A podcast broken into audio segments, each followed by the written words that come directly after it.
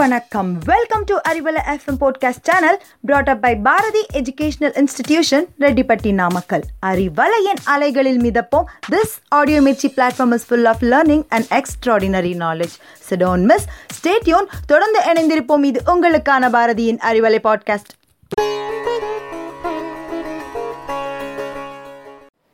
வணக்கம். நான் உங்கள் கவிப்ரியா. சிந்தனைக்காக உங்களோடு சில நிமிடங்கள். வெற்றி என்பது தற்செயலாய் கிடைப்பதல்ல தன் செயலால் கிடைப்பது. என்னடா வாழ்க்கை என்பதை விட இது என்னோட வாழ்க்கை என்பதே என்றும் வெற்றி தரும். ஒரு ஊர்ல ரெண்டு நண்பர்கள் இருக்காங்க. அவங்க ரெண்டு பேரும் ஏதாச்சும் ஒரு வேலைக்கு போய் பணம் சம்பாதிக்கலான்னு நினைக்கிறாங்க. கடற்கரைக்கு போய் அங்க இருக்க சங்கெல்லாம் சேகரிச்சு அதை வித்தோம்னா நமக்கு பணம் கிடைக்கும் அப்படின்னு நினைக்கிறாங்க.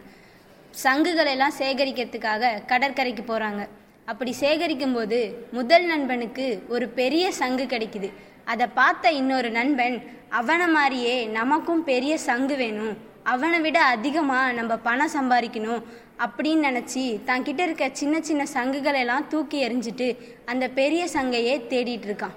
முதல் நண்பன் என்ன பண்ணுறான் தன்னோட நண்பன் தூக்கி போட்ட அந்த சின்ன சின்ன சங்குகளையும் சேகரித்து வச்சுக்கிறான்.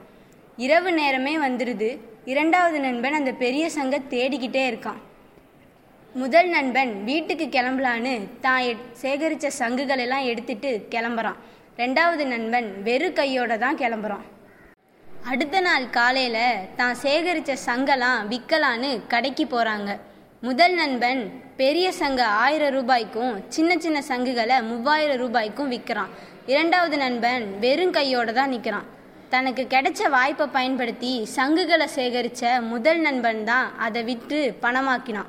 இரண்டாவது நண்பன் வெறும் கையோட தான் நின்னான். இந்த கதையின் மூலம் நம்ம கற்றுக்கொள்றது என்னன்னா நமக்கு கிடைக்கிற சின்ன சின்ன வாய்ப்பை பயன்படுத்தினாதான் நமக்கு பெரிய பெரிய வாய்ப்புகள் கிடைக்கும்.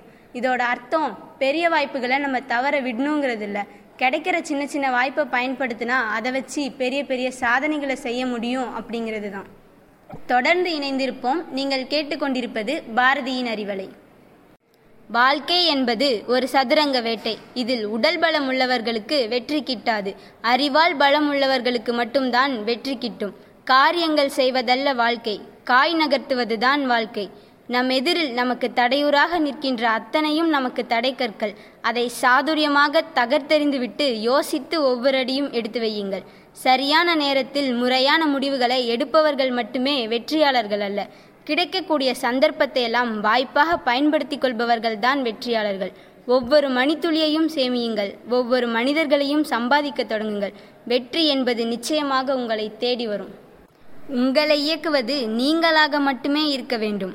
நீங்கள் இயங்குவது உங்கள் சுய சிந்தனையிலும் உங்கள் அறிவாற்றலின் அடிப்படையில் மட்டுமே இயங்க வேண்டும்.